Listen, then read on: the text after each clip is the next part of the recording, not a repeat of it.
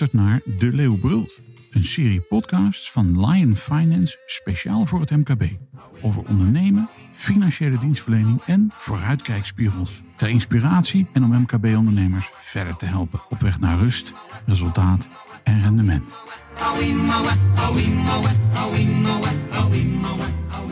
Een groeiende groep MKB-bedrijven wordt gedwongen een verplichte accountantscontrole te doen, waardoor de accountancykosten al gauw een factor 4 of 5 stijgen. De reden hiervoor is de enorme inflatie van de laatste tijd, want daardoor stijgt automatisch ook de omzet en komen deze MKB-bedrijven boven de grens uit die voor de verplichte accountantscontrole geldt. De beroepsorganisaties binnen de accountancy adviseren inmiddels om een inflatiecorrectie toe te passen op de vastgestelde drempels.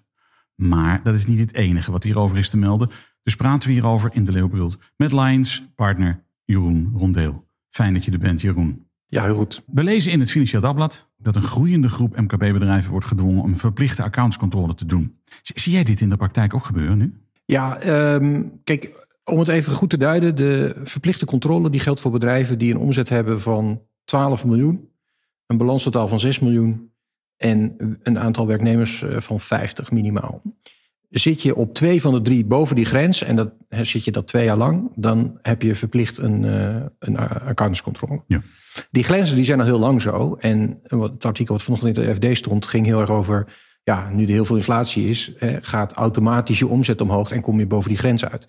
Ja, uh, dat zien wij. En we, en we zien ook dat bij heel veel ondernemingen dat. Maar de vraag is of dat zoveel heel veel toegevoegde waarde heeft omdat, um, zoals ik al eens vaker gezegd heb, ook hier intern, ja, een, een, een, de, een bedrijf waarvan eh, de leiding en eigendom in één hand is. Ja, voor wie doe je dan de controle? Ja, voor de crediteuren zou je misschien zeggen. Maar um, ja, het is maar de vraag of dat uh, veel toegevoegde waarde heeft. Precies, want dat is eigenlijk een vorm van overbodigheid. Hè? Kijk, normaal de controle, eh, en nogmaals, daar is niks mis mee met die controle, nee. dat is helder niet. Op het moment dat er uh, de, het eigendom en het, het, beleid van het bedrijf of de, de, de, de, aansturing van het bedrijf, als dat een twee verschillende partijen zijn, ja, dan hebben de partijen daar belang bij dat er controle plaatsvindt. Zeker. Of de dingen gebeuren zoals die moeten gebeuren. En het is ook heel logisch dat daar, dat daar regels aan zijn. En nou, dat is een absolute noodzaak. Het is uh, de agency theory krijg je als je de accountantsopleiding gaat doen als een van de eerste. Waarin wordt gezegd, ja, de agent en de principaal die hebben een verschillend belang. Uh, dus is het nodig om de controle uit te oefenen. Uh, zodat de principaal, in dit geval is dat dan de aandeelhouder Um, zeker weet dat ja, de, een, een, net beleid wordt gevoerd en dat er zuinig met zijn centjes wordt omgesprongen. Precies. Dus dat is heel normaal. Maar ja, als je een DGA hebt, de naam zegt het al, directeur, groot aandeelhouder, dan is zowel de leiding, directeur, als eh, het eigendom, de grote aandeelhouder, is in één hand. Dus ja. Waarom doe je zoiets dan? Dan heeft dat niet zo heel veel toegevoegde waarde. Het eerste waar ik aan moet denken is wij van WC Eend adviseren WC Eend. Slager, eigen vlees. Ja, maar dat, kijk, een slager die zijn eigen vlees kleurt, dat heeft nog een soort negatieve connotatie. Maar die, ja, die onderneming doet het voor zichzelf. Weet je. Die slager keurt het vlees wat vervolgens verkocht wordt aan een klant. En daar kan je nog voorstellen dat dat niet helemaal de juiste persoon is om dat te doen. Maar bij een onderneming is dat helemaal niet zo. Ja, sterker nog, dat is natuurlijk ook wat wij in dit huis doen. Uh, ik zeg altijd, ja, een, een, een goede uh, financieel directeur, uh, daar heb je meer aan dan een, een getekende accountantsverklaring als je een, een DGA-praktijk hebt. Daar komen we zo nog even op te, over te spreken. Maar is dit niet, en dat hebben wij het wel eens vaker over gehad, ook in de Leeuwbrult, gaat dit niet een beetje voorbij aan de toegevoegde waarde van de MKB-accountant? Ten eerste, er zijn tien keer, zo minstens tien keer zoveel MKB-accountants als er registeraccountants zijn, dus controlerend accountants, dat is één. Hmm. Uh, twee is, er zijn verschillende bewegingen waar de MKB-accountant juist dicht op die ondernemer moet zitten, waar de registeraccountant terecht vanwege zijn controlepraktijk uh, juist afstand moet bewaren ten opzichte van de primaire onderneming.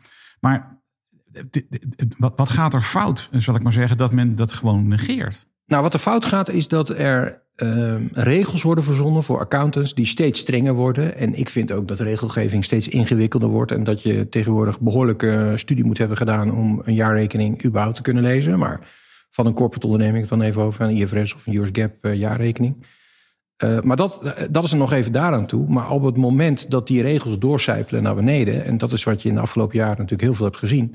De accountscontrole en de regels rondom hoe doe je een audit of hoe doe je het samenstellen van een jaarrekening, die zijn uh, behoorlijk aangescherpt. En uh, ja, die, die, uh, soms lijkt een, het samenstellen van jaarrekening wel op een halve controle. En dan, ja, dan schiet je een beetje je doel voorbij. Natuurlijk moet die jaarrekening goed zijn en moet daar alle relevante informatie in staan.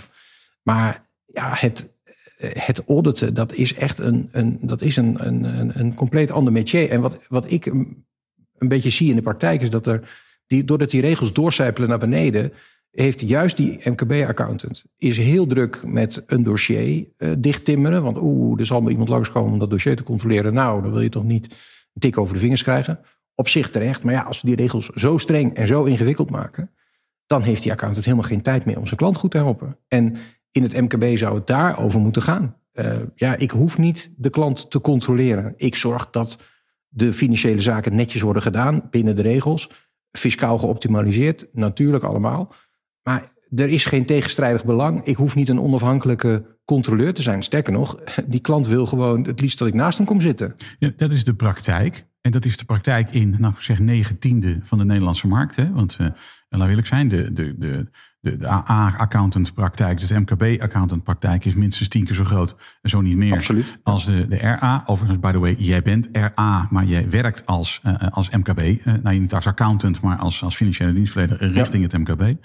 Maar heeft men dat nou niet door in Den Haag? Hoe zit dat? Nou, ik denk dat het begrip überhaupt van, van uh, het onderscheid uh, tussen de corporate wereld en het MKB laat staan. Uh, ik vraag me wel eens af of politici überhaupt wel eens een onderneming van binnen hebben gezien en weten hoe het daar aan toe gaat en weten hoe zo'n ondernemer in de wedstrijd zit en wat hij allemaal doet en hoeveel ballen die wel niet in de lucht moet houden uh, vanwege alle regels die er zijn verzonnen. Ja. Uh, dus ik denk dat het daar scheef gaat. Het is, het is ook onbegrip en, en het is ook een beetje, vind ik dan, ja, arrogantie dat je niet je erin verdiept en vaststelt wat nou voor deze, voor dit deel van de praktijk, wat toch eigenlijk het grootste deel van het uh, bedrijfsleven in Nederland uh, vormt, wat, wat daar nodig is. Ja, en ik, ik heb ook de neiging dat het gevaarlijk is. En de reden waarom ik dat zeg is het volgende. We weten allemaal dat ondernemen, dat is in de laatste twintig jaar aanzienlijk ingewikkelder geworden. En niet alleen vanwege de regels, maar ook vanwege de concurrentie. Kortom, er zijn allerlei redenen waarom ondernemers, MKB-ondernemers, dus ook heel veel ballen in de lucht moeten houden. Ja. Die hebben enorme behoefte aan mensen naast hen, achter en voor hen, die hen daarbij helpen. Niet alleen in financiële zin, termen van marketing, termen van sales, nou, you name it. Dat is allemaal waar. De grap is, op het moment dat je die die financiële dienstverlener in de rol van controleur probeert te duwen. Dat betekent feitelijk dat je die advisering en die hulp, in mijn beleving, op afstand zet. 100 Ja, dat, klopt. Uh, en er zijn ook allerlei regels die maken dat uh, degene die uh, de jaarrekening controleert, de jaarrekening ook niet mag samenstellen. Dus ja, het wordt ingewikkeld, het wordt heel kostbaar, maar het, het wordt niet beter. Weet je, als het nou iets op zou leveren voor die ondernemer, dan zou je zeggen, nou ja, dan is het dat te overwegen waard om die verplichte accountscontrole op dit niveau in stand te laten. Maar het levert gewoon nagenoeg niks op. Weet je, uh, tuurlijk, er zal altijd wel eens een keer een, een accountant met een hele goede opmerking komen. Die zegt, joh, dit moet je toch echt anders doen in je bedrijf. Prima, dat geloof ik. Maar ik denk dat de kans dat als jij een, een financieel directeur zou hebben, uh, dat die dat al, al tien keer gezien heeft. Precies. Maar nou sterft het van de, de beroepsorganisaties in Nederland op het gebied van financiële dienstverlening. Mm -hmm. Ik kan ze uit mijn hoofd niet eens allemaal opnoemen. Maar goed, de NBA is dan formeel dan ook de, de belangrijkste, zal ik maar zeggen. Mm -hmm. um, maar ik heb niet het idee dat die, dat die daar veel aan doen. Hoe kan dat nou weer? Ja, dat moet je de NBA vragen, dat weet ik ook niet. Um, ik heb ook wel eens het idee dat, dat die met name gericht zijn. Traditioneel uh, hadden we natuurlijk vroeger Nivra en de Nova. En uh, had je een uh, onderscheid tussen de twee beroepsgroepen, de, de, de samenstellend accountant, zeg maar even uh, generaliserend gezegd. Uh, de AA-accountant en de registeraccountant. En ja, uh, daar was altijd wel een soort gepercipieerd klassenverschil. tenminste, zo, zo noem ik het maar even, want zo werd er een beetje geoordeeld over die beroepsgroep.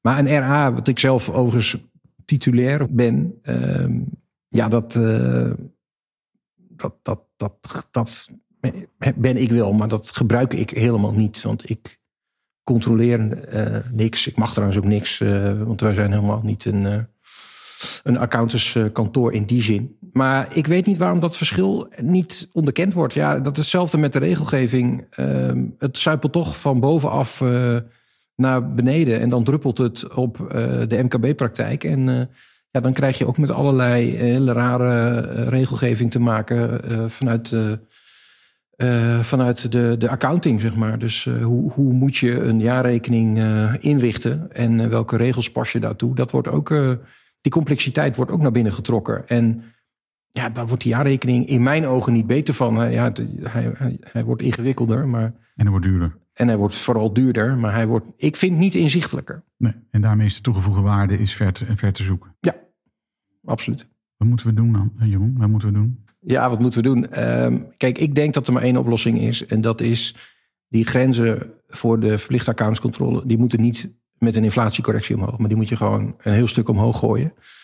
Ehm, nou, laten we eens beginnen met verdubbelen.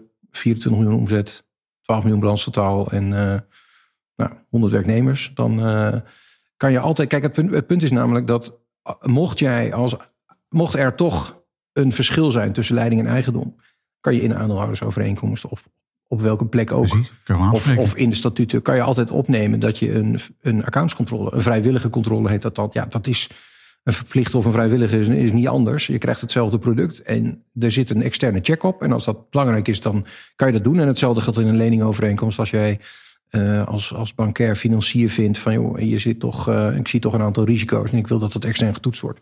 Nou, hartstikke goed. Dan laat je een controle doen. Maar dan doen we in elk geval daar het niet nodig is. En daar waar de eh, stakeholders bij die onderneming betrokken het ook niet nodig vinden, ja, dan hoeft het ook niet. Nou, de grap is bovendien, we, we- kijken al, al weken aan tegen allerlei publiciteit. Waarin men zegt dat het aantal accountants terugloopt. Dan bedoelt men overigens de controlerend accountant. Ja. Eh, maar ook, ook daar weer gaat men volkomen voorbij aan, aan, de werkelijkheid in de wereld. Maar dat eh, terzijde. Nou, dat los je hiermee ook op dan als je, als je het verdubbelt. Die, eh, ja. ja, precies. Kortom, er moet echt wat gebeuren. Want Ja, er moet wat gebeuren. Want kijk, het punt is ook, we hebben veel te weinig accountants inderdaad. Dus ja, er moet het een beetje te lengte of de breedte komen. En het vak is niet populairder geworden in de afgelopen jaren. Met dank aan eh, nou, de AVM, durf ik wel te zeggen. Eh, je ziet heel veel mensen eh, afhaken. Ik denk dat het een. Ik heb er geweldig veel geleerd. Dus ik vind het een, een heel mooi vak. Omdat je heel integraal leert kijken en denken eh, over organisaties. Maar we hebben meer van dit soort financieel deskundigen nodig. Want dat zijn het. En die zijn ook in het MKB ontzettend hard nodig. Eh, een ondernemer vindt het over het algemeen heel leuk om met zijn klanten en, en zijn producten en diensten bezig te zijn. Maar die heeft niet een, een, een primaire affiniteit met cijfers. Dat is een- toch een beetje een ander, een ander DNA. Daar zit je toch iets anders in elkaar. En we hebben dus juist mensen nodig die ook een beetje die balans kunnen, kunnen brengen in zo'n MKB-onderneming.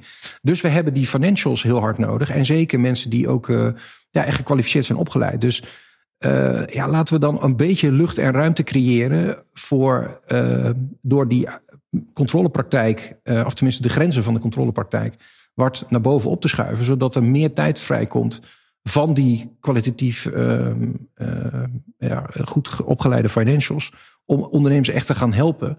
In plaats van controles te doen waar niemand op zit te wachten. Mag ik daar aan toevoegen? Is misschien handig dat we ook eens een keer oog hebben voor het feit dat je twee takken van sport hebt.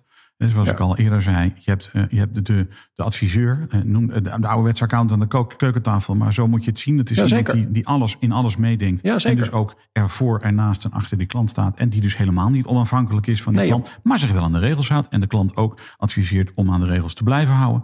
En daarnaast heb je die onafhankelijke rol voor die accountant. eh, En, en, dat, en dat is dan de totaal ander vak, of tenminste totaal andere rol, verantwoordelijkheid.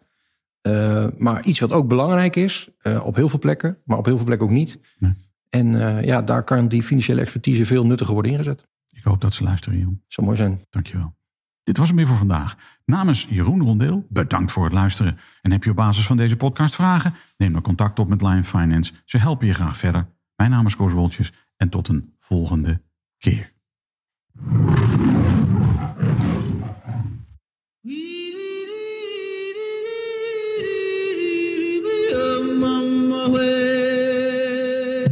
Luisterde naar De Leeuw Brult, een podcast van Lion Finance, speciaal voor het MKB. Wil je de hele serie beluisteren? Kijk dan op de website van Lion Finance of abonneer je via Spotify, Apple Podcast of Google Podcast. Binnenkort is er weer een aflevering. Tot dan!